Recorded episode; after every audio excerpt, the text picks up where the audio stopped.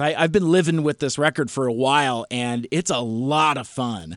Uh, congratulations. Oh, it's really, really great. Really yeah, enjoying it. Yeah, say that on the podcast. Mike Seibert Radio. Uh-oh, we're about to start the show. We talk about stuff and things. Lots of guests in depth interviewing. Mike Seibert Radio. Uh-oh, it's nobody's favorite show.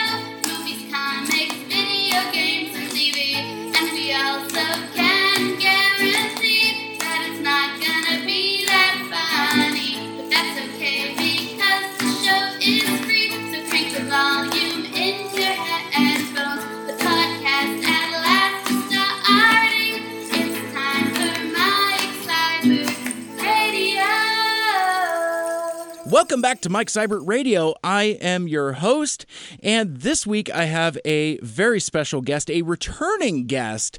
In fact, it wasn't until I uh, uh, listened back to our old interview uh, leading up to uh, Cracklefest nine, uh, which happened uh, back in March.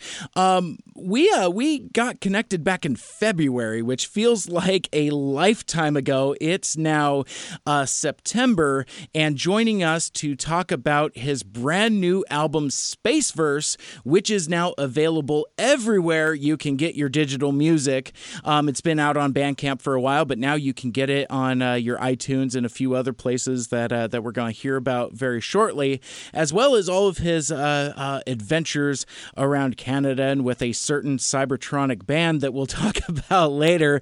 Um, uh, Word Burglar, Sean Berg. Uh, my words are about to get burgled. Thanks for joining me, and uh, welcome back to Mike Seibert Radio. Oh, thank you for having me back. Uh, ba wheat ma mini bop. Is that how we say that? I thought we were friends. I, I thought we had put this behind us, and no, it's uh, no, it's it's good talking to you, man. That's uh, you too. That's the universal greeting that, I was trying to do. That is the universal greeting. Guns aren't exactly friendly. Neither are they, in case you haven't noticed.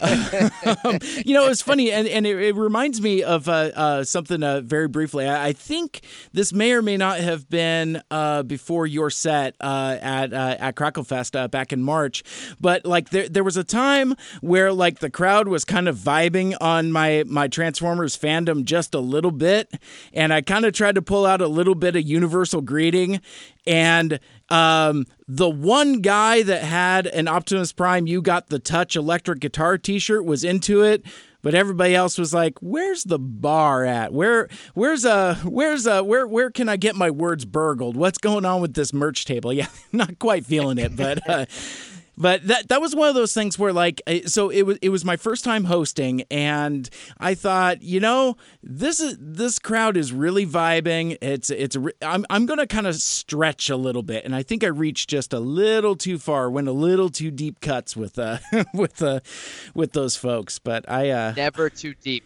I appreciated it, and you did an amazing job, by the way. That was a great night, and huge shout-out to Kirby Crackle and everyone oh who was there, like the Emerald City Comic-Con people that made it out. Yeah, no, I, I love that. The deeper the nerdy cut, the better. And uh, I just did a show recently when someone had told me the rumor that Jon Snow was going to be Moon Knight, and, uh, and I announced that to the crowd, and there was like three people in the crowd who knew who Moon Knight was. Yeah. They were all, what? And then everyone else was like, what are you talking about? So bring the deep cuts, you know, you just put them out there if that's what you love, and people are, you know, that's how we find our people. So I can geek out with you about the Seacons or something. Absolutely. You know? Seacons are coming, too. They, I think they're uh, already out in Japan, but they'll be out in the U S later through the uh, uh, Generation Selects line uh, from, from yes. Hasbro. That's, that's well, going to be great. Oh, that's an example of, of one of, like, you know how sometimes the Japanese names are way cooler oh, than the American names? Yeah. Like Lobclaw? Lobclaw is awesome, right? He's Is he Nautilator? He's one of the Seacons. Something like that. I, I don't remember off the top of my head. But his Japanese name is Lobclaw. And I was like, that's that's the best Transformer name I've ever heard. It's super metal. Maybe because I like lobsters and, you know, claw-named characters like Clawful from He-Man. Yep. You know? Are yep. you with me? oh, I uh, dude. Did I lose anybody yet? I, I wouldn't have... Anybody that's listening to this... uh, as you were saying earlier, there there are people. So um, that's uh, that. That's why folks are here. Um, so yeah. So you know, we, we were talking about uh, uh, Cracklefest uh, a little bit ago. You know, um, in fact, I want to give a quick shout out to uh, Kyle Stevens, the the mastermind behind uh, Kirby Crackle. He uh, he was just recently on a podcast with M C Lars, and uh, you know, uh, Lars has been doing his own uh, kind of interview style podcast for uh, for a hot minute now, um, and it it was a lot of fun. So if uh, if folks haven't checked that out yet, um I, I've retweeted it a couple times, but it's uh it's really great. It's uh it, it's one of those things where, like, you know, like y- your your cool uncles get together, um and yeah no it was it was just a, a really really fun conversation. But awesome. yeah um, I, I love both those guys. I got to do Lars' podcast a couple months ago when I was in New York, and yeah love Kyle, love Lars, and uh yeah That's I well I got to add that to my queue now. Yeah, no it, it just dropped. So uh okay. uh cool. that that is the new hotness, but let's talk about what's been going on with uh in the world of burglin' words.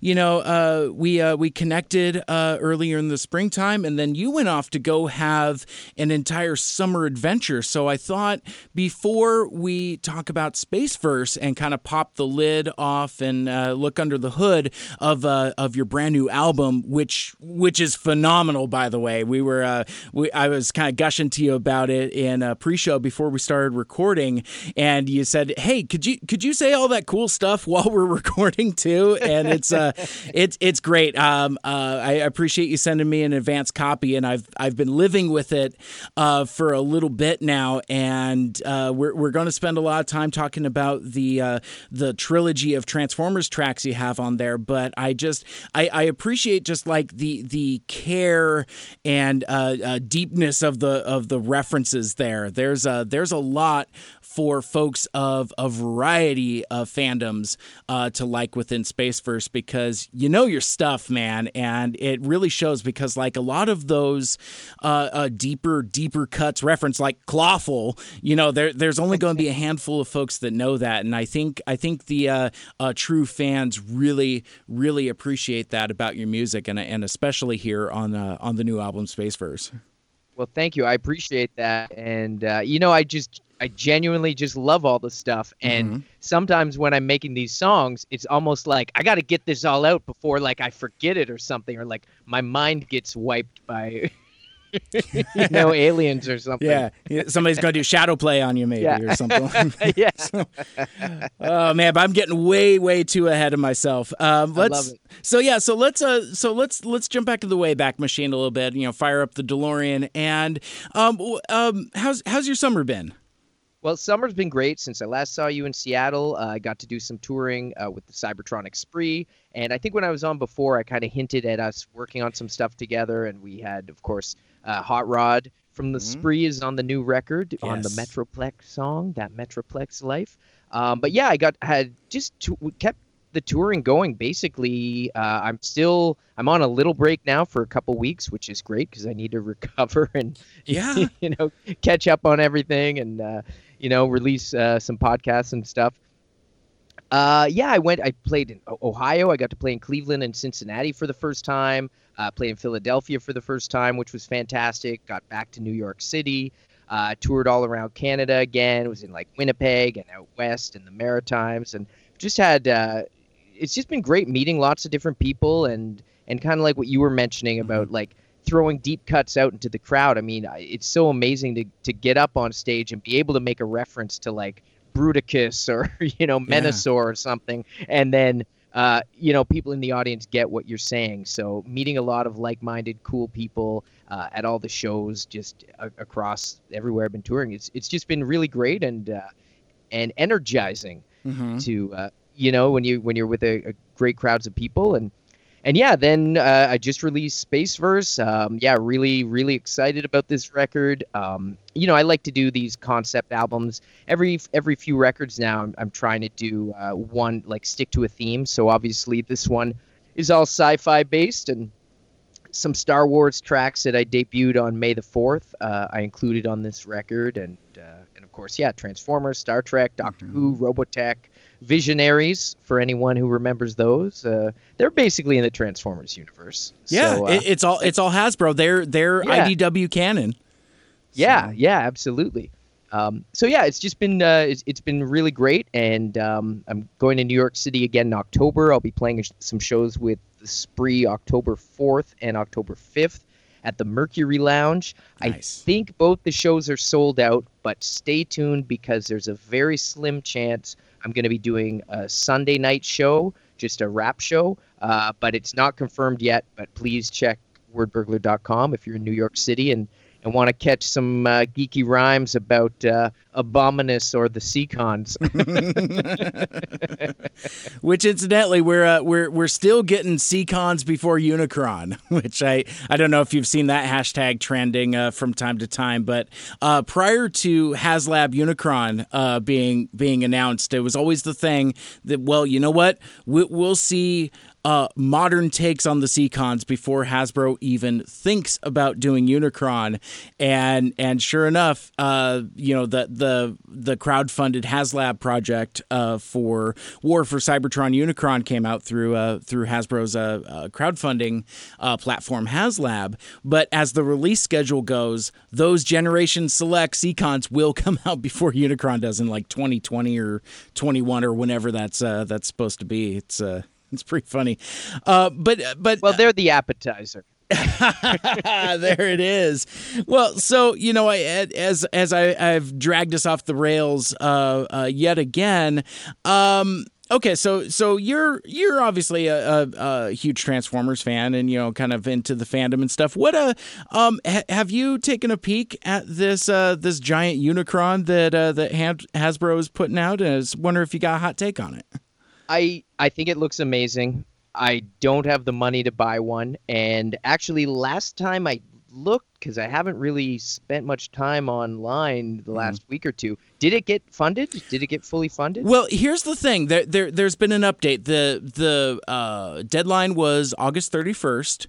And, right. and that day... Like early in the morning, before you know, hours before the deadline was going to be up, uh, they uh, Hasbro listened to the fandom, I guess, and decided to extend the deadline. So now it's uh, through the end of October, I believe. And I, I I'm very much kind of. of two minds on that. And, and I agree with you that that's, I mean, that's a six hundred dollars toy that not a lot of us have, um, you know, the, the spare fundage just sitting around. But, but for me, I, I think the, the thing that's keeping me from backing it is uh, the size. You know, I, I'm impressed with the scale. And I actually kind of like did some measurements. He's he's like seven inches taller and ten pounds heavier than Generation One Fortress Maximus, and that's that's just too much toy for for I think a lot of us. I I think my personal hot t- toy. Yeah. yeah, I know it's huge, and I and a lot of folks are excited about it. It's it's truly a once in a lifetime figure. You know, not not all that dissimilar to the U S S Flag. You know, for G I. Joe, it's you know it's going to oh, be. I know it well. It, it's, yeah. it's it's it's going to be that that holy grail centerpiece thing, but um, I I I'm very much of two minds because I feel like I I want it to exist, but I don't want to own it. Um, my wife kind of broke it down for me. She's like, "You want to see it on at at somebody's booth at a convention, you know? You want to see it in a display case at at a shop." But you don't necessarily want it on your own shelf. And I, I think she nailed it. It's like, I want to see it, but I, I don't need to own it. It's weird. Yeah. Uh, now, the biggest problem I had with it, though, uh, it, it doesn't have one of those, like, eat and poop functions, you know? Remember those dolls you used to see the ads for, yes. and you'd, like, feed them food and they'd poop it out? Mm-hmm, like, I want mm-hmm. if, if I can feed it, like, a bumblebee or a cliff jumper or something, I want to see him come out. Just straight down. Or Hot Rod gets through, you know, Rodimus gets out. No, I'm just messing with it. That's sorry. Is, it, is that appropriate? Is this a family? It's a family show. I'm sorry, Mike. nah, nah. See, you, you should listen to some of my other episodes. Now, one thing, just just as a weird uh, side tangent, I've uh, and and please correct me if I'm I, I'm wrong here, but I've I've. I listen to a lot of nerdcore, and I've connected with a lot of nerdcore artists. But the the odd thing. Just it's a weird little quirk. Um, nerdcore artists don't seem to swear a lot. You know, it's like, I, um, you know, specifically like on their tracks and even like, yeah, I, I'm kind of hard pressed to uh, uh, think of experiences where I've had folks like act, like actually swear quite a bit. Like, I mean, I mean, your music's always clean, and, you know, a lot a lot of other folks um, as well. It's it's just a, it's just a weird, weird, interesting little quirk I've noticed. That's cool. Uh, for me, I. Like my early tracks, I certainly swore a little bit when I was younger, and that was like, you know, whatever. But the older I got and the more I wrote, I just found it more challenging to find alternatives to swearing, because mm-hmm. every other track you're going to hear. Uh, and also, that's a big problem I have when people are sort of saying, oh, rap, it's just a bunch of swear words. Like, no, it's not. Like, to me, rap was always brilliantly written and performed uh, pieces of art, right? And mm-hmm. uh, and.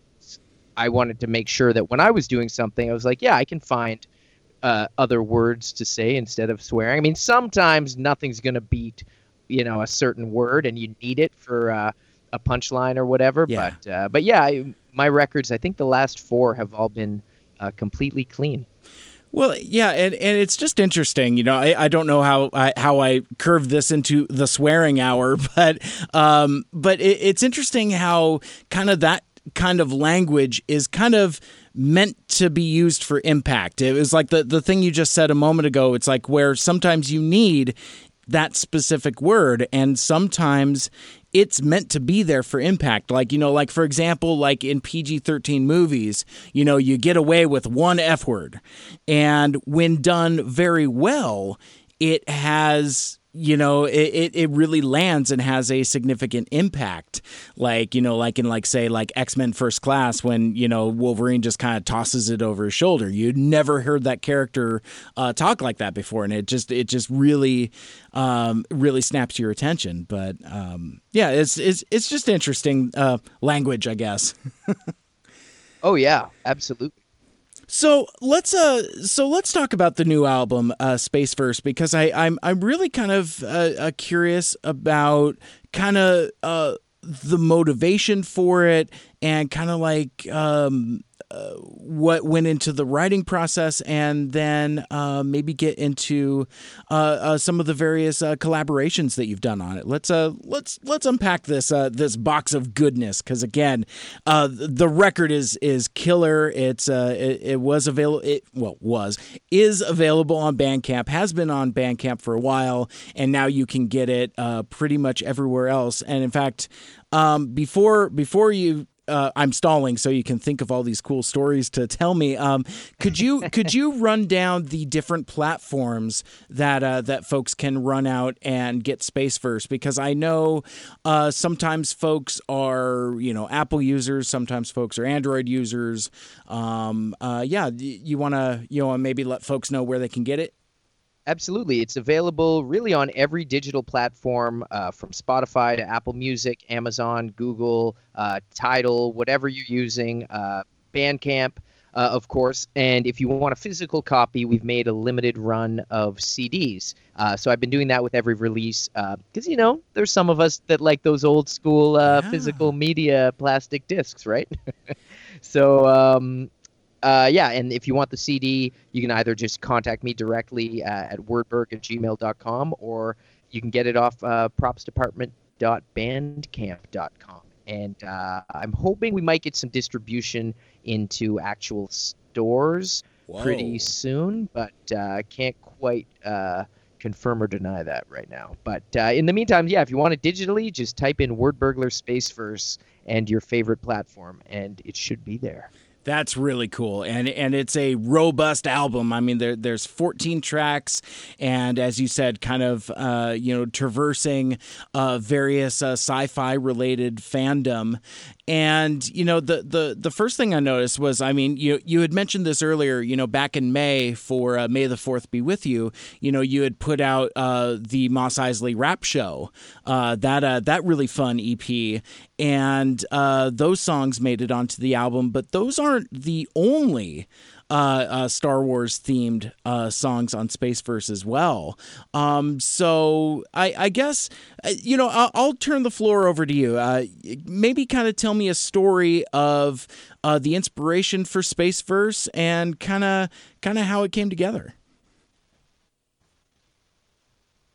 Well, Space Verse, I mean, I love I love science diction, and uh, oh, I love that. It uh, it basically was a great excuse for me to collect, uh, to sit down and just play with all my favorite space type uh, characters and, and locations and space space places and space universes. So uh, I'm a huge Star Wars fan, huge Transformers. I mean, everything on the album, I think, hopefully, when you hear it, you'll know it, it really is a labor of love, mm-hmm. and. Uh, This record was just really a fun excuse for me to, to play in the sandbox with uh, a bunch of my favorite space toys. Um, some of the album, there are a few remixes on the album of previous tracks that, that had come out elsewhere, and uh, they really just fit when I was looking at it. I'm like, oh, I've got this space track, I got this space track. Let's see what happens if we remix this and put this here. And, uh, and it, because I really wanted it to be one cohesive listening experience. And I think we achieved that. Um, I know some people may not be as into Doctor Who as they are Transformers or mm-hmm. Star Trek or vice versa. So hopefully if you're not into one thing, you might dig the other. Or maybe you might find something new that you didn't know you liked about uh, one of these things. And um, it's it's really like just super fun. I got to work with really just a ton of my favorite producers like Beat Mason and Fresh Kills and Diagnostic eighty and Timbuktu and you know, Peter Project. See, once I start naming people, I, I got to make sure I get everybody right. Milk Plus is on there. Um, yeah, uh, who did I forget? I'm forgetting something. Bix is on there. Like, it's just the production uh, on every beat has just like blew me away, and I was mm-hmm. just really happy working on every song. Uh, a bunch of my favorite rappers joined me for some verses, and yeah. and got a little geeky in outer space, and yeah, it's just a really fun a fun time. Uh, in space. Well, and uh, uh, let's talk about the, you know, you mentioned C Ds earlier, and it made me think I, uh, I, I'm going to encourage uh, my listeners to hit you up and try to get some of those physicals, because one, one of the things that's, that's cool about physical media is you can enjoy, you know, like uh, album art. And I, yes. I I really dug the art on this album. Uh, you want you want to talk about that?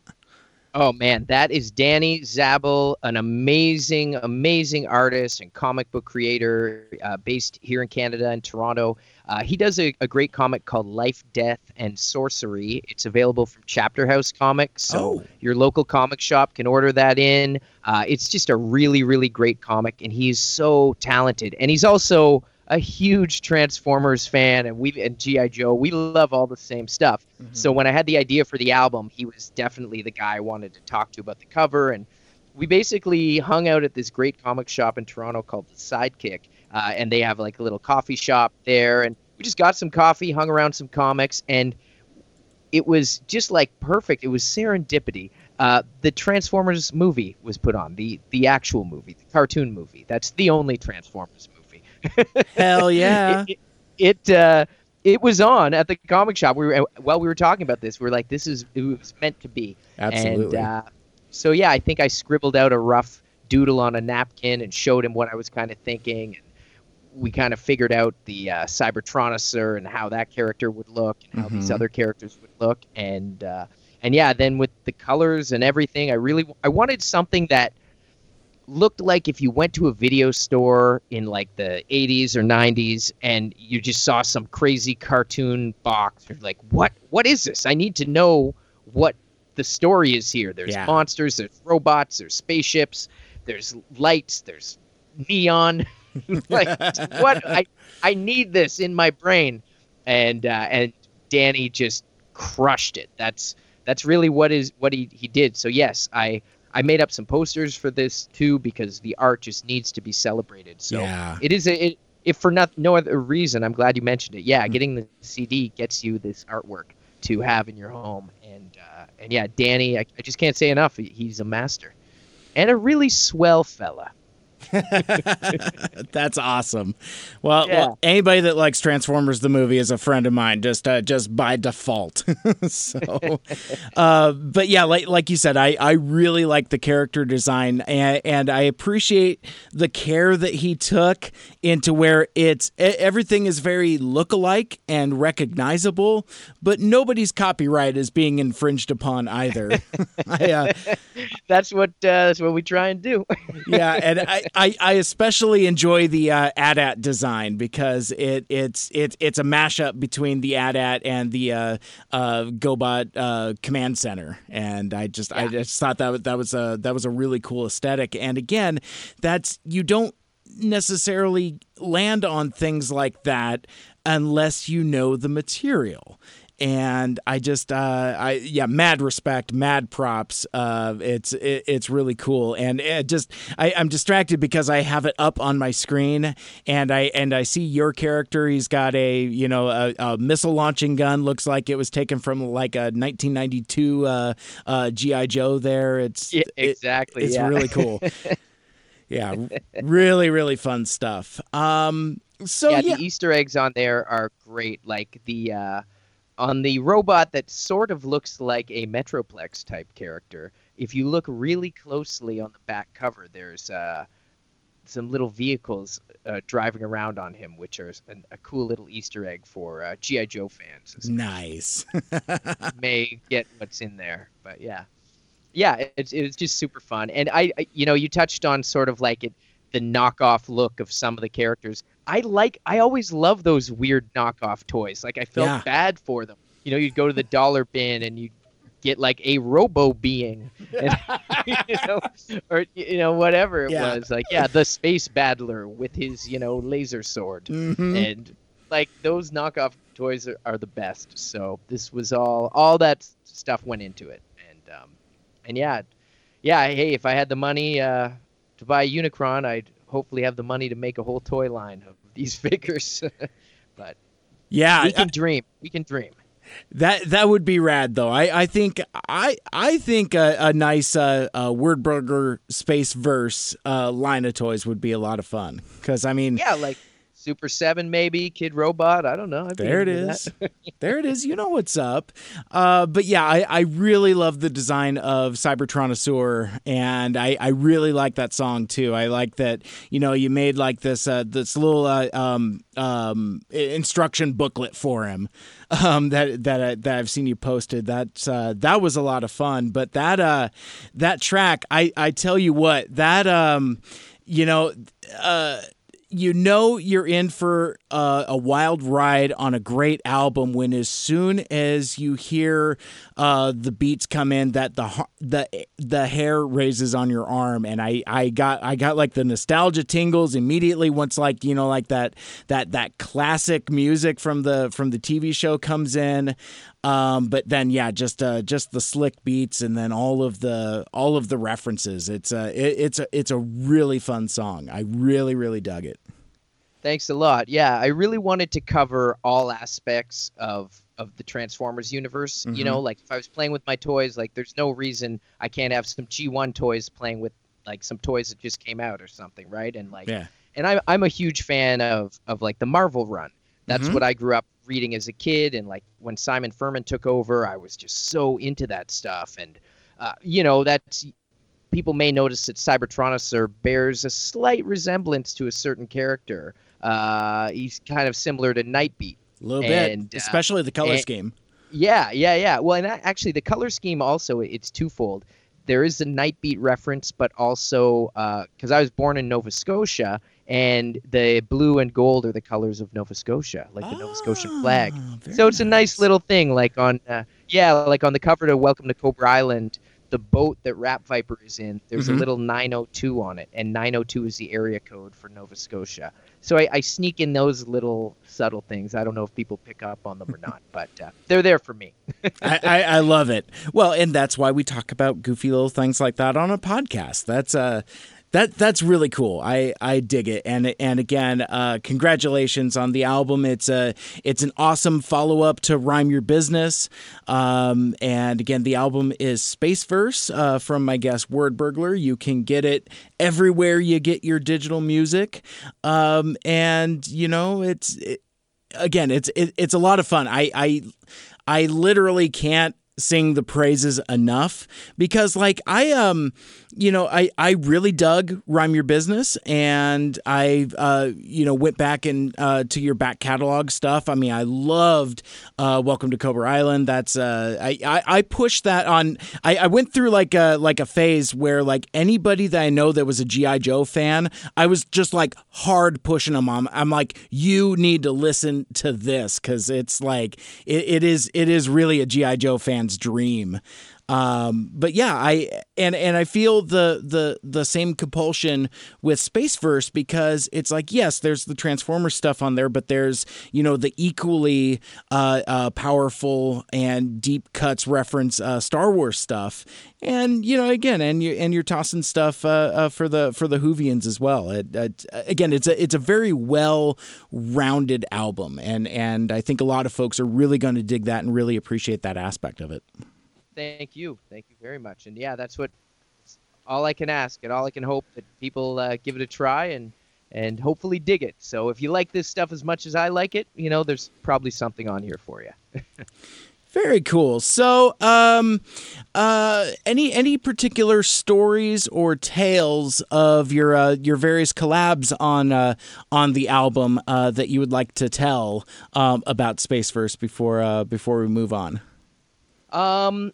Well, there there is a song called "Dude, Where's My At At At," which is actually it's a remix, and uh, it was a track that came out a, a few years back. Um, and we did a remix of it, and it's featuring a rapper named Rift, who's an old friend of mine. He's a really talented artist, and he actually appears on Welcome to Cobra Island, which you just mentioned. Mm-hmm. And we kind of play similar characters on both songs, even though they're in completely different worlds. Mm. So if if you're familiar with that album, there's a song called uh, called "I Don't Want to Go to Cobra La," yes, uh, where myself and Rift play these two sort of bumbling evil stooges who uh, you know are working for this villainous organization, and uh, you know are just just can't do anything right and don't want to uh you know don't want to do what they're told.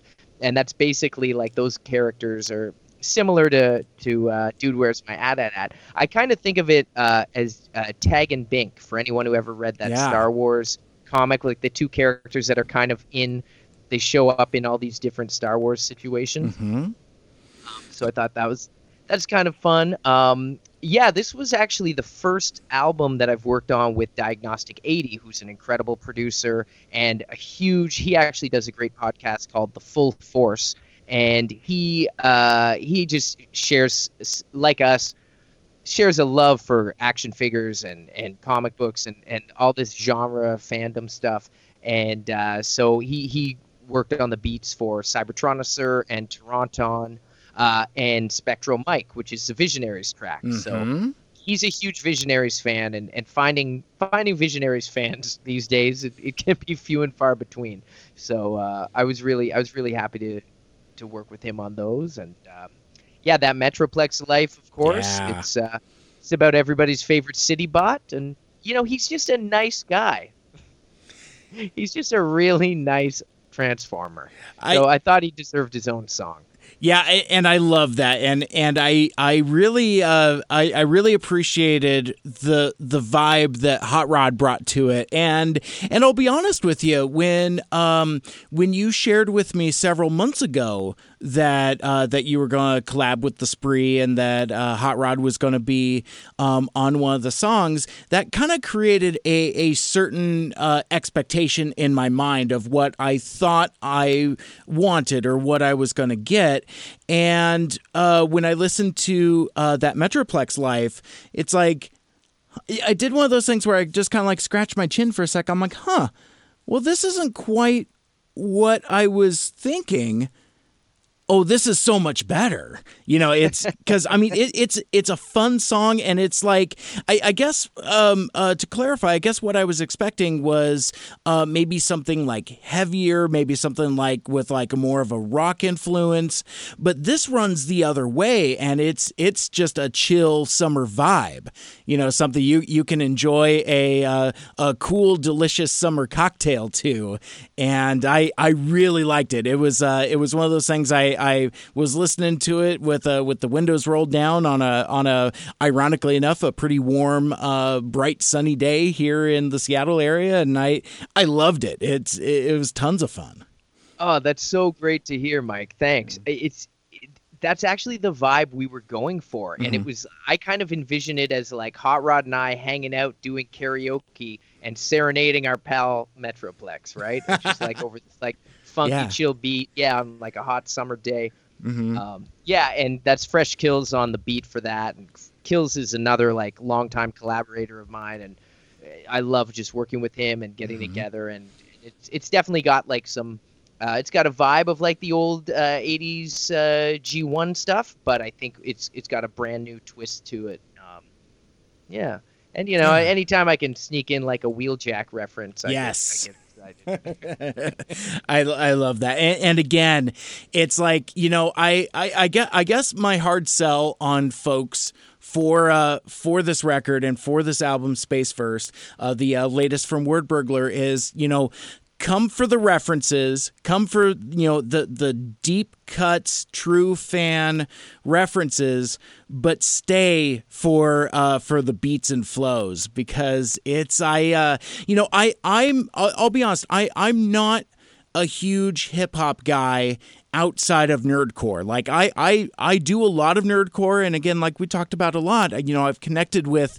with several different nerdcore artists, but that's, that's really kind of my hip hop. I don't necessarily uh, uh, drift further out of my lane uh, from that, but I have uh, really good friends of mine that are super into hip hop, and all, you know, I, I I've shared some of your stuff with them. Again, like I mentioned, uh, uh, Welcome to Cobra Island, and and one of the, one of the biggest compliments I I got back from a from a buddy of mine. He's like, yeah, but the uh, I, I I get what you're saying about the references, but those uh um those uh those flows are fresh.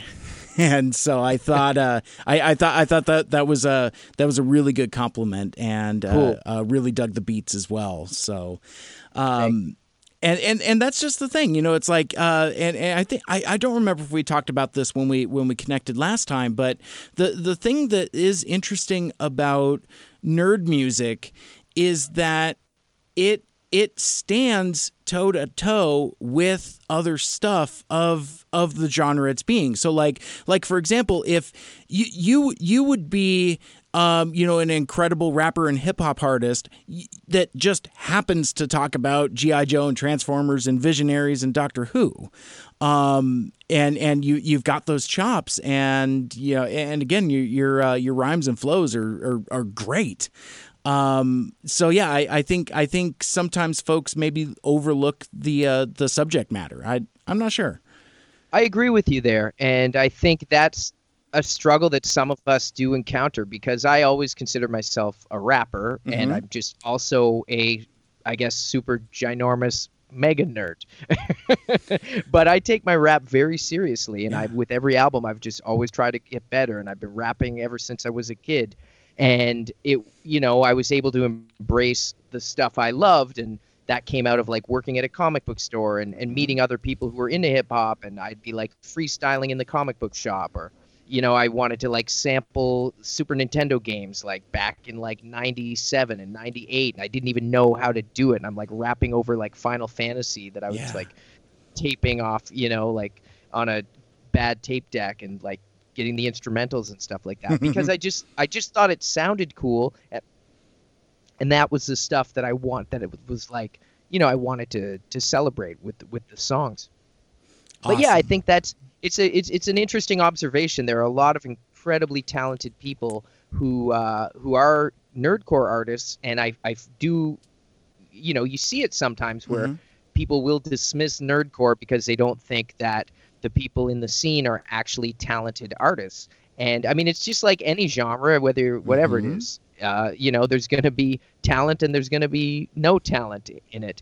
Uh, but yeah, I, I fully agree with you. There's a lot of incredible nerdcore. I mean, you look at look at Kirby Crackle. I mean, there's nerd yeah. rock, and they are like, you know, an incredibly, incredibly awesome band mm-hmm. who just happen to have all this great nerdy themed material, right? Like, right, and so right. you can't discount the the musical content and quality there. And yeah, I mean, I, I really, really do take all my music super seriously. So mm-hmm. just as seriously as I'm going to be referencing Thundercracker or whoever, Unicron on a song, mm-hmm. that's as serious as I'm going to be working on making the rhymes as good as possible and the beats tight and make sure we get the right, like, scratches hitting on the right moment and yeah. and all that stuff, right? So it, it is a total package, and I think mm-hmm. we're living in a in an era where all that stuff uh it can be celebrated, and there's no reason that it should be bad. Yeah, you know, make it as good as possible. Absolutely, absolutely. Well, and and uh this This is, it's kind of slightly off topic, but the thing I, I, I wanted to um, talk to you about is, you know, okay, so um, last last year, last September, you put out Rhyme Your Business. Uh, a year later, you know, uh, then Space Verse comes around. So that's, on on one hand, that's a whole year. On the other hand, it's only a year.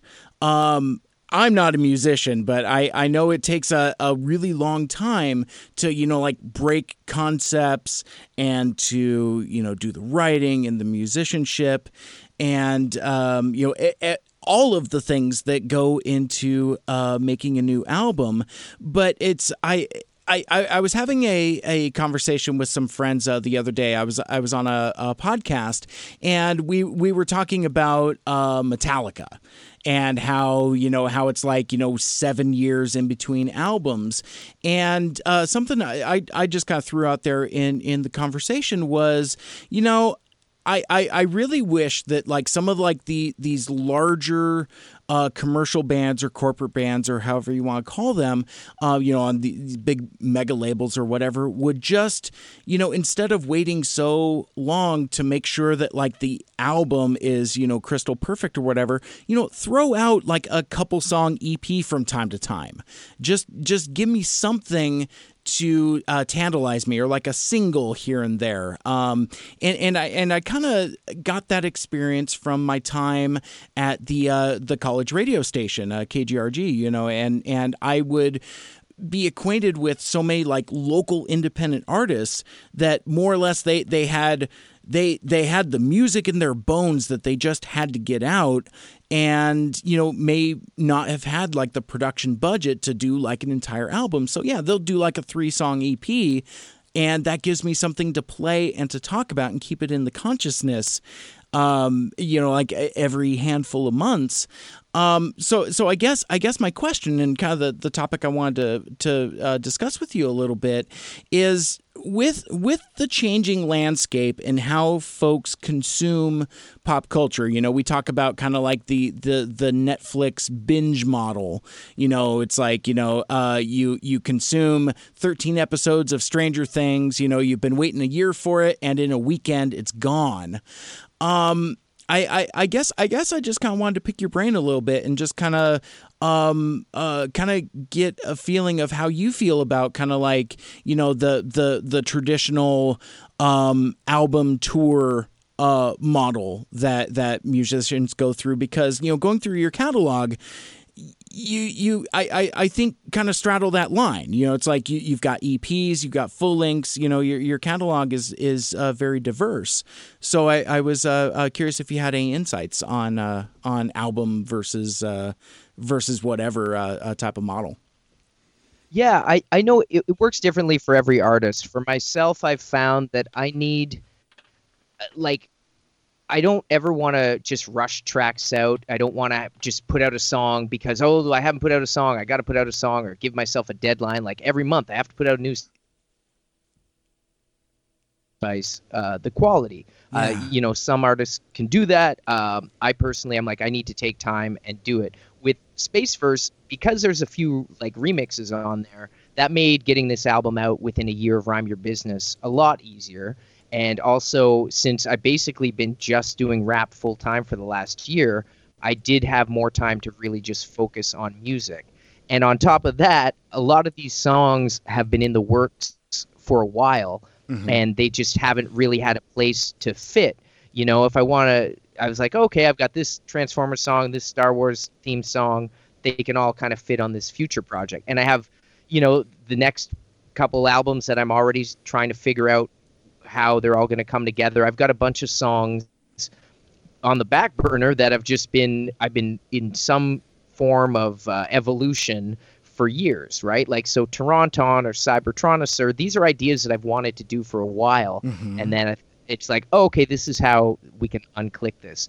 Um, in terms of, yeah, the, the, the release schedule, it is great to try and get at least one new project out every year, whether it is just a three-song E P or a vinyl single or a full-length album, because it's crazy how fast people will forget about you. And and in the past, I've gone three years between releases. Mm-hmm. Uh, now, the the further I've gotten into my career, I'm a little more confident, I think, and I can make songs uh, at a higher quality faster than I used to be able to, mm-hmm. just because I've I've, you know, I've, I guess I've grown and developed as an artist. You know, you, you, you keep flexing that muscle, you're going to be able to lift more.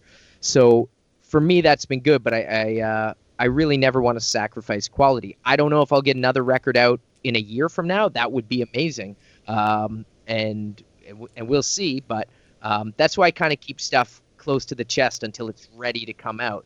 Uh, also a big reason that I was able to get this out was, Uh, it's kind of amazing what you can do if you don't spend all your time on the internet.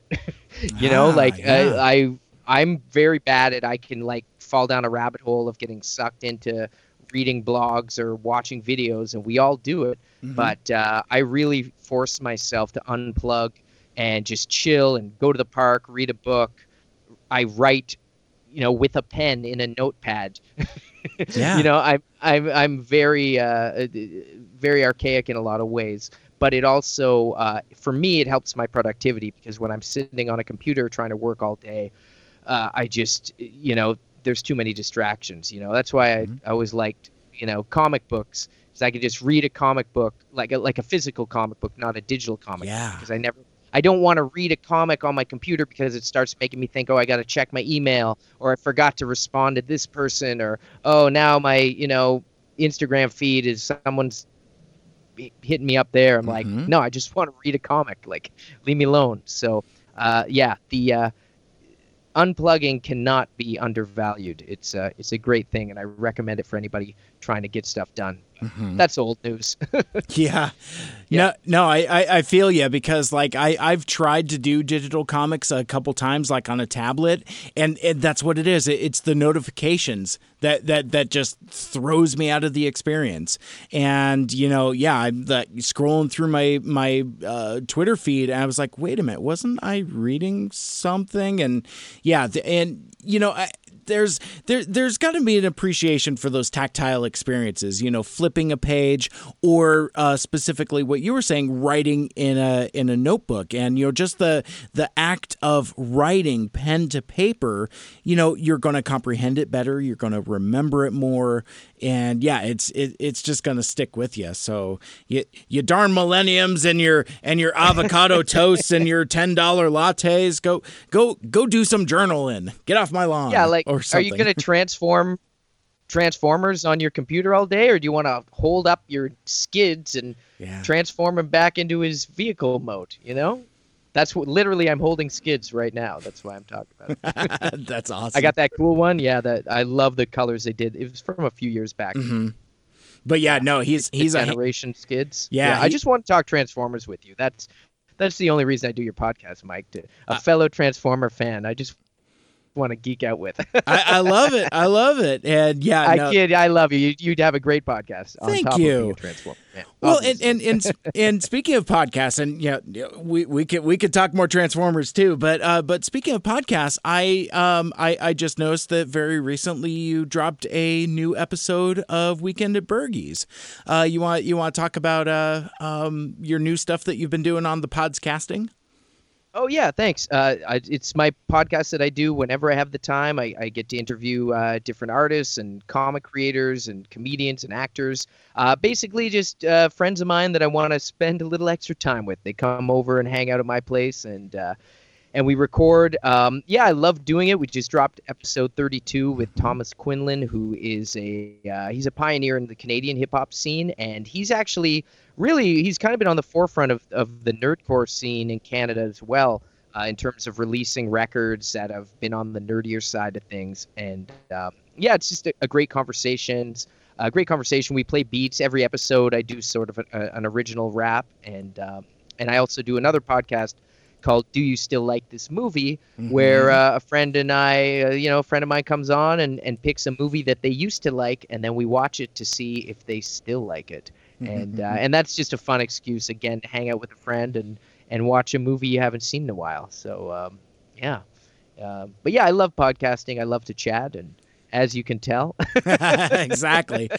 Brother, we're here for the same reason. And, yeah, yeah. That, that's that's what a lot of us, you know, are, are here for, because it's, you know, and I've been very upfront with my audience that, you know, my, my favorite thing about doing uh, podcasting is meeting folks and connecting with folks and and listening to and sharing stories. And I just, I I mean, yeah, you know, we're, we're here, you know, to, to tell folks, hey, go buy Word Burglar. New record, because you know he's uh he he's got some more Transformers to buy, but more than that, I'm uh you know I mean I I could do that in a tweet, but in in this it's like yeah you know let you know let's let's pop the pop the hood open and just kind of you know tell me about some of the the stuff that goes into the making of the sausage. Like you know it's so funny. I uh um I uh this uh this last weekend I was at a local comic convention, uh, RenCon. The Renton City Comic Con, and they um, they did like kind of like a little podcasters cove type of thing where they invited local podcasters to come in and just basically do an episode of their show from the floor. So it's kind of like, you know, so like as folks are walking around, they could say, ooh, there's people talking into a microphone. And and it was, uh, you know, just kind of like, look, look at the podcasters in their natural environment as they're kind of going through the uh, uh, convention zoo. Uh, the, the point of that is that I um, um, I connected with a, another podcaster who has, has a very uh, similar uh, background and experience than I do. Like, Like I, uh, I for my day job, I work at a news and talk radio station, and he does as well. But he's, um, you know, he he writes copy and publishes web stories and does things like that. So so we're kind of like weird, uh, kind of crosstown rivals, or at least in terms of like the folks that we work for. But once we started talking, we realized that we were just kind of like the, the Shelbyville versions of the other, which which was a lot of fun. Uh, but more or less, we we just kind of uh, we just kind of talked about how the sausage gets made for for almost an hour, and it's just like, oh well, you know, when you know, it just kind of you know getting into.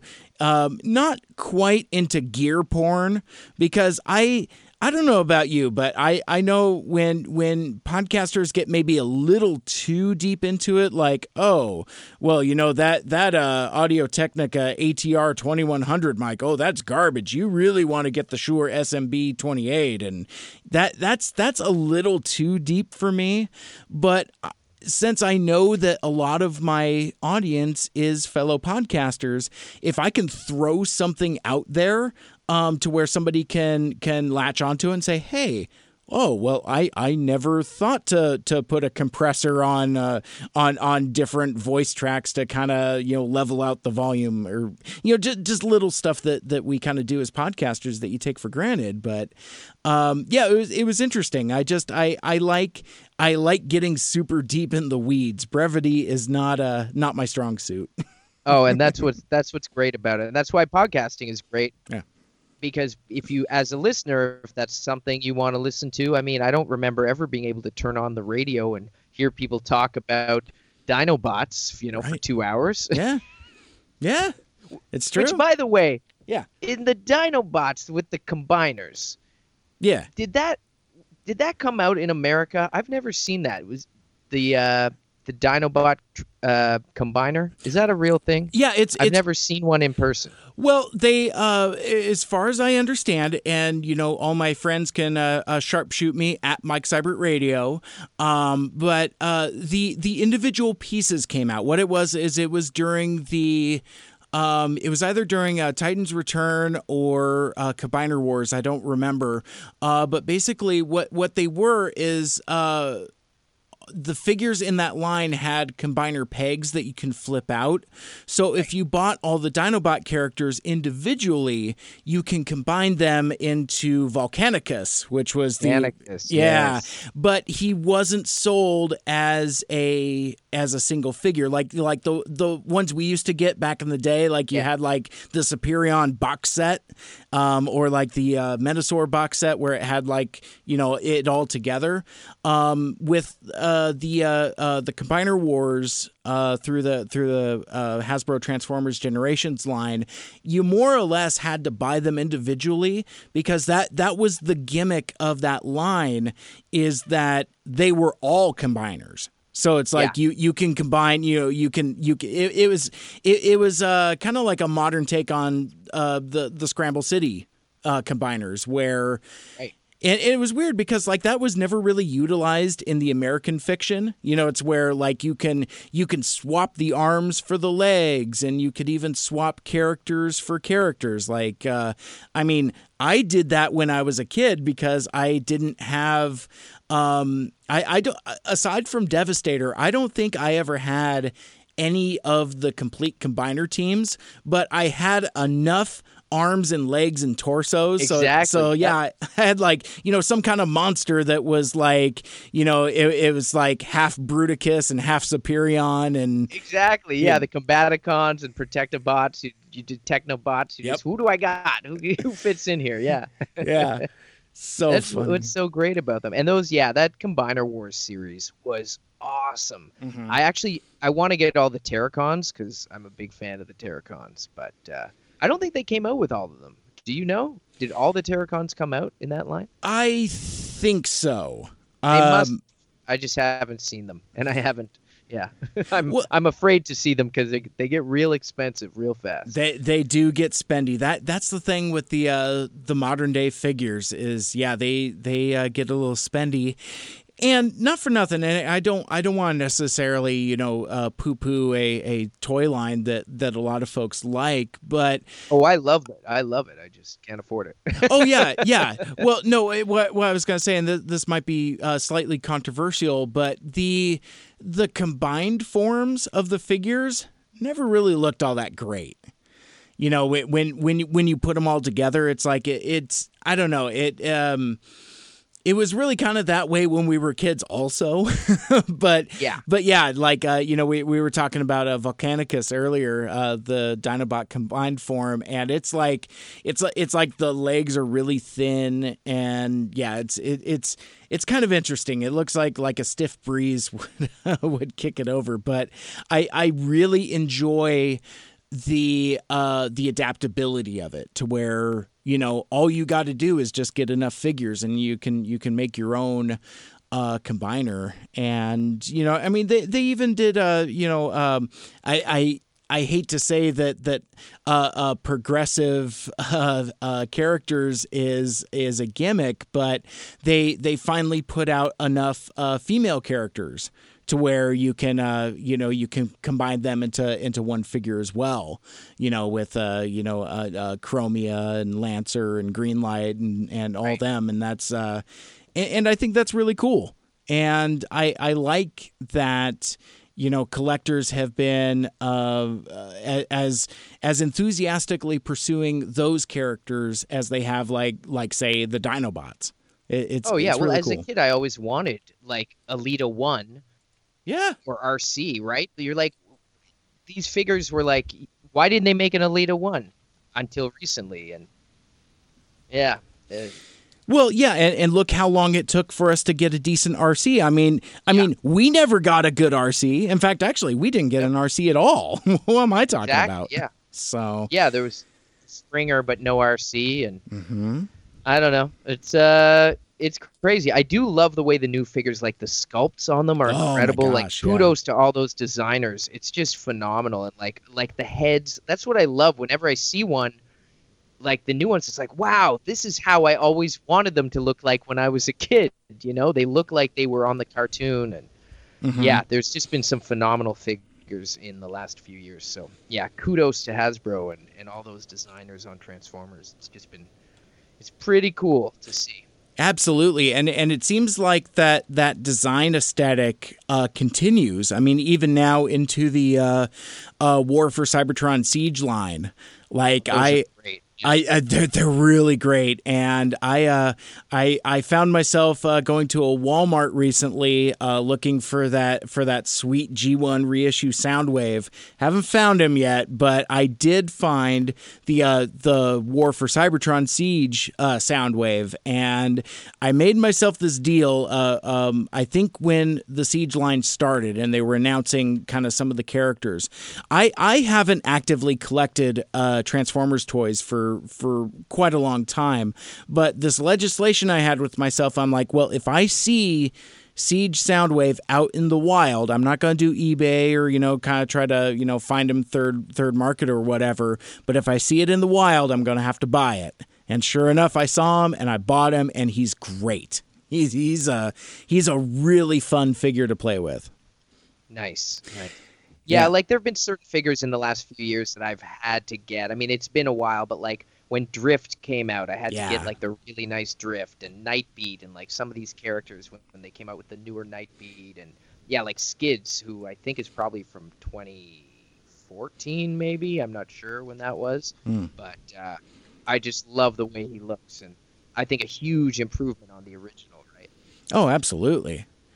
Absolutely. Well, yeah, and and what what I also like is that they they find a way to thread the needle to uh, make something that's appealing for folks like us and, you know, the other uh, uh, crusty old G oneers out there, to where it's like, you know, it's the characters you like and it looks like the character that you remember mostly. Uh, but it has, like, you know, total uh, uh, contemporary uh, uh, sculpting and, and posability, because that's that's the thing. It's like, you know, the the eighties Transformers, they, they looked cool in vehicle mode. Sometimes they looked okay in robot mode, but you'd be hard-pressed to find one that was really posable. Yeah, especially like the Action Masters, which should have been, you couldn't transform them. Like, why didn't yeah. they make them more posable? Yeah, well, see, I, I loved Action Masters because they scaled with my G I Joes. Well, yeah, for sure. So, but, yeah. Yeah, yeah. But, it was, but it was like when they shrink down to G I Joe size. Mm-hmm. Hey, you said you wanted to talk about Transformers. So I do. Oh, so here we are. Well, you remember when Bumblebee became Goldbug? That was an interesting time. Yeah. Yeah, it was, uh, yeah, the, the, there have been a couple interesting times in the fandom, and, you know, uh, uh, one of the, the uh, personalities and podcasters I, I follow pre- pretty closely, uh, Anthony Brucali, he's the host of uh, Transformers University, um, you know, the website and the, the podcast, but he uh, he will often say whenever he does like a, like a news and view shows, he'll always uh, say like it's a good time to be a Transformers fan, uh, just for, you know, the this this. resurgence of awareness of the brand and enthusiasm uh, for these characters. And for me, at least, I, I think I think the thing that makes me the most enthusiastic about Transformers today is that there are fans that are just enthusiastic about it that aren't me, you know, that don't look like me, you know, that that are that are younger, that are, you know, heavens forbid, uh, female, and, you know, and and um, I mean, I mean, you talk about representation. I mean, I mean, Transformers, I think more than, um, well, I, I, I don't want to measure it that way, but I mean, Transformers has done quite a bit for, you know, representation that I think fans that couldn't care less about uh, toys made for boys back in the eighties, you know, ha- have really latched onto it in a big bad way through the through uh, some of their uh, progressive storytelling. Oh, absolutely. Like the I D W comics have really led the way on that too. And like all the stuff that uh, like the Lost Light and all those adventures. Yeah. It was just, yeah, it's great. It's, it's awesome. And the fandom are just really, really cool. And I'm, I'm always excited to meet fellow Transformer fans. And yeah, it's a, it's, it's a really cool universe. And mm-hmm. you know, the thing is, cause I know we're both G I. Joe fans as well. It, yeah. It's been unfortunate that over the time, the G I. Joe fandom has just not been refreshed as much as Transformers, right? Like, right. even when G two came in for Transformers, and then there was Beast Wars and Beast Machines and on and on, and then the Michael Bay movies and everything for mm-hmm. better for worse, but that just meant more awareness, and yeah. more cartoons and more comics, and people kept getting into it, uh, and I think it just, the much like Ninja Turtles or Batman or anything, like, the the audience keeps renewing every couple of years. Mm-hmm. Uh, G I. Joe, unfortunately, has not really had that. So, um, you know, the youngest Joe fans now are probably like maybe late twenties, you know, like yeah. at best. I don't know if the new movies gained any new young fans for that, but uh, hopefully they can figure that out, because there's a lot of rich, great storytelling potential Uh, and cool toys to come yeah. out still for Joe. And um, it always kind of bugs me a bit that I'm like, oh man, like G I. Joe was so cool. Like what's, what's going on? Well, and, and that's a really good point. So, so let me ask you this, why it, at a time where uh, Kevin Smith has just announced that he's going to be uh, show running a new He-Man and the Masters of the Universe show on Netflix, which I, I didn't realize I was a huge He-Man fan, but I am now a huge He-Man fan. I, I am there for that. But why why is it, do you think, that G I. Joe hasn't enjoyed the uh, the um I don't I don't want to say longevity, because it's still there in all of our consciousness, but like you were saying, it we're not getting new materials. There's still the ever-present rumors of a new movie, but Um, I mean, I mean, in fact, even I D W had the comic on hiatus for like a while, where that where they just weren't publishing new uh, Joe comics for a hot minute. Um, what what is it about G I. Joe that you think that that it just it hasn't gotten its due the same way that some of the other uh, uh, legacy I Ps have? Well, I mean, there's so many days, and I don't know how long a podcast this is going to be, but I I think when Hasbro brought bought Star Wars or merged with Star Wars, uh-huh. I think having a, comp- a competing three and three quarter inch action figure line, uh, because originally when G I. Joe was relaunched in the eighties, they wanted to compete at that scale of action figure, right? Mm-hmm. And of course, G I. Joe is the original action figure and the greatest action figure. I can say that absolutely with full confidence. Um, but I think there's a lot of different things, like maybe G I. Joe doesn't want to compete with Star Wars, or I don't know if Hasbro has quite figured out how to uh, to market it to youth again. I mean, the climate now, I think, for toys is very different than it was in, you know, the sixties or the eighties, obviously. And, uh, you know, war toys are always sort of a hit and miss with some parents. I mean, I was always, you know, I love G I. Joes. I p- grew up playing with them, but I knew kids who weren't allowed playing with G I. Joes because yeah. they didn't want to, uh, some people thought it glorified war, but to me it was always, no, this is like this positivity. These are heroes. This is like a, a great team. This is helping each other out. And, you know, Cobra as a ruthless terrorist organization in the eighties was just over the top and crazy. But yeah. now, unfortunately, in the climate we live in, I mean, I think there are certain aspects that, that do hit too close to home. And, and I think that there's a lot of trepidation with how, how to handle that brand now, where it's easier to just go into space with uh, Millennium Falcon or Optimus Prime and yeah. be like, oh, this is all fantasy. It's uh, it's just robots and, and space beings. And uh, and I think that's an easier pill to swallow for mm-hmm. for stuff. When, uh, you know, at the same time, you know, there's so many heroes in, in the military that I think should be celebrated. And I, I, I don't know. Yeah. I think G I. Joe can work in any type of of Uh, world. You could take it to the sci-fi, you could take it to the the classic military, you could put it in mm-hmm. sort of almost a superhero type thing. And uh, you know, I've got a lot of ideas. I'm I, I always joke about this, but I'm uh, I'm trying to get some pitches into the comic companies. I mean, I got I have some ideas that I think could be pretty cool for even just like one-off stories and stuff. Yeah, yeah. you know, I I, uh, I think there's a lot of great characters, and obviously Larry Hama was a huge part of that. Guys mm-hmm. like Kirk Bazigian, who worked on the brand all throughout its its life cycle and at Hasbro, and, and all the designers there. And there's just some incredibly creative people. And uh, like Transformers and like a lot of those other properties, um, you know, it was the stories and the characters that kept me coming back. And uh, and that's why we're still talking about it now as, as yeah. grown men. You know, something absolutely. Resonated about that stuff. And yeah. the material was, was absolutely brilliant. And the toys were cool. And uh, you didn't need them all, but you wanted them all. And, uh, and of course, the comics and cartoons and, and everything. So, I, I don't know. I... Uh, I I, I yeah. don't know. It's it's weird. You see these Fortnite action figures out, and you're like, that's basically like G- they're G I Joes. Yeah. Um, yeah. Because the posability and that scale, and you can do a lot with them with all the different accessories, mm-hmm. et cetera, et cetera. Um, yeah, I could, you know, I could go on about this stuff forever. Absolutely, so, uh, but I, I figured since we we were here, we'd at least touch on it a little bit because yeah, yeah. I I I I've.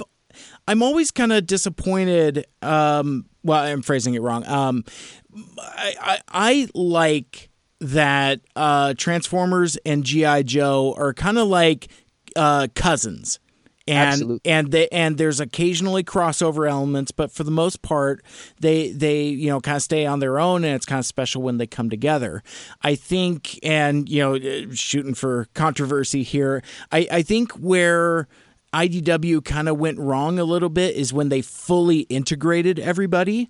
Um, you you had Transformers, you had Mask, you had Action Man, you had ROM, and you had G I Joe and Visionaries, and they were kind of it, it for me for my taste. It kind of came across a little bit as uh, Universal's Dark Universe, where they were trying to like we're gonna start a universe because we have all these characters, and just kind of trying to cram it all together. Hey, that's what I just did with my album. That's true. And you can pick up uh, Space Verse, the brand new album for Word Burglar, wherever you get digital music. It's it's really great. So, oh, man. No, See, but I hear you. I hear you. And uh, yeah, keeping the stuff, some of that stuff works better on its own. Yeah. Um, but more or less like with, with the popularity of the Transformers movies, um, you know, as, as you said, for, for good or ill, maybe this is kind of where you can incorporate G I Joe into it. You know, make, make make John Cena's character, you know, secretly part of G I Joe or something like that, and and then kind of spin it off from there. You know, yeah, well, I, I would have loved them to have set those Joe movies in the eighties. And thank like, you. I think that's why it, it would have worked, right? I mean, G I Joe came out of like Vietnam vets and yep. Snake Eyes and Stalker and everybody, and then there was like that whole thing and like the Reagan era, and it was like the eighties. It was a little crazier. Like mm-hmm. if you set it in the year that it came out, it would make a whole lot more sense.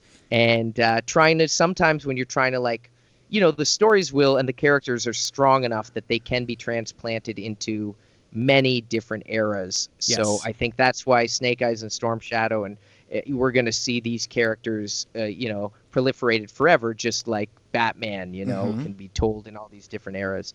Um, but yeah, I think had they had they scratched that like eighties itch with those Joe movies, it yeah. could have been awesome. Yeah, I, I agree. And, you know, to, to kind of cap this off, uh, you know, uh, as as we get ready to move on, I think I, I think that's how you fix it. Is you let it be of its time. Like, uh, like for example, like, you know, I, I, uh, I, I grew up as like a huge, uh, horror slasher movie hound. Um, I, I would love to see another Friday the thirteenth movie, but I do not want to see it set in contemporary times. If somebody made a brand new Jason movie, but set it in quote unquote nineteen eighty-six or something like that, I think that would be a hell of a lot of fun because it's of its time. And I and I think that where filmmaking and storytelling is, I, I think it's okay to tell stories of their time in their own time, if if that makes sense. Mm-hmm.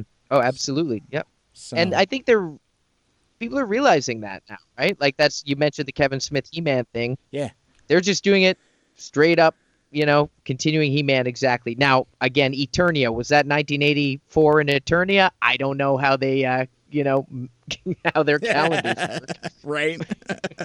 But, uh, you know, just point. picking it up where it left off. You know, mm-hmm. let's let's do that. Um, so, yeah. Yeah, I like that. Oh, man. But you know what? We got to enjoy it. And, and yeah, to quote the Transformers University, you know, it is a great time to, to be a fan for, for a lot of this stuff, because yeah. we are living in a world now where it's like, oh, you love this thing?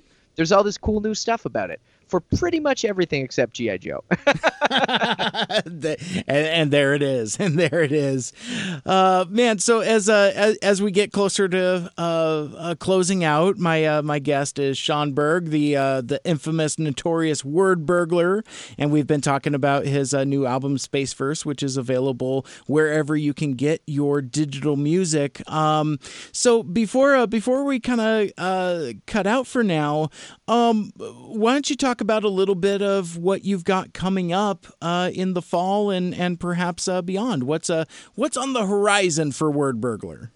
Well, I'll be doing a couple New York shows at Mercury Lounge uh, during uh, New York Comic Con same weekend, October fourth and fifth, and nice. Then possibly an additional show on the sixth. So if people want to know more about that, they can check out word burglar dot com. Uh, honestly, the winter is usually when my touring slows down and uh, I start to work on new music. So mm. I'm going to be buckling down probably from like December to March uh, and just working on, on as much new music as I can and writing, like I write a comic book and doing some podcasts. So there will be a lot of stuff coming out. Uh, I may be in Chicago in November and uh, a lot more dates definitely in twenty twenty. Um, it's just been such a busy, hectic touring schedule this year that uh, things are slowing down a bit. And mm-hmm. uh, yeah, so I'll be I'll be hanging at home reading some uh, some old G one comics and uh, hell yeah, um, yeah, just kind of chilling out over the the winter and coming up with uh, some new music. So I'm I'm really. Really excited to be here once again. Like, thank you, Mike. It's always a pleasure chatting with you, and uh, it was so great meeting you in person in Seattle. And and yeah, I look forward to geeking out more in the future for sure. Hell yeah, that that was a lot of fun. We we definitely got to kick it again. Uh, maybe uh, maybe around that uh, that certain Cybertronic band as well. Maybe I'll find my way uh, traveling sometime. I, uh, I I thought I thought it was super dope. I think I think you might have been out of town at the time, but like uh, uh, back in July. Uh, for TFCon Toronto, uh, Hot Rod and R C made their way down and and uh, uh, did some karaoke and kind of hung out with the folks, and that was that that was a trip just to just to see, you know, uh, Hot Rod just standing there, and it was it was it was really cool. Uh, a really cool uh, a couple of bots, really uh, yeah. really good folks. Uh, I wish I could have been there. And if if I knew you were coming, it would have been like even more incentive. But yeah, I was out of town when that was going on this year. So yeah. hopefully in twenty twenty, uh, I can be there. Man, call it. That that sounds great. Um, yeah. So uh, um, so before we part ways for now, uh, could you uh, uh, do one more pitch for the album and then let us know where we can uh, uh, connect with you on the internets and on the social medias? All right. Well, I'm Word Burglar, and the new album is called Space Verse. One word. It's a science diction epic uh, inspired by things like transforming robo beings and uh, space battles with uh, laser swords, among many other things. Uh, it's available however you listen to music with whatever you call ears. So, uh, you know, put some space uh, between your ears and uh, and blast off with Space Verse by Word Burglar, if I haven't said my name enough times. Right. Word Burglar. Words are going to be burgled. You know it. You're getting burgled regularly, frequently. Uh, yeah, and the Cybertronicer, Cybertron's Chronicler, transforming my thoughts into a monitor so you can see, not rolling your odometer. I'm no pawn, I'm more than meets the moniker. Oh, man. Live rhymes right here on Mike Seibert Radio. I uh, I really appreciate you taking the time. This is uh, this was a lot of fun. Till all are one, my friend. Till all are fun. There it is. Till all are fun. Till all are fun. All right. Uh, uh, thanks a lot, man. We will uh, we will catch you down the way. Thank you, man. Peace. You've been listening to the Mike Seibert Radio Podcast. Follow us on Facebook, Twitter, and Instagram by searching at Mike Seibert Radio. Email us at Mike Seibert Radio at gmail dot com. The spelling on that, of course, is S E I B E R T.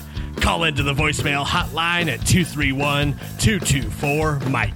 Once again, that's two three one, two two four, six four five three. Special thanks to Michael Geisler for our theme music. For more like it, check out by door music dot com. This has been a Mike Seibert radio production.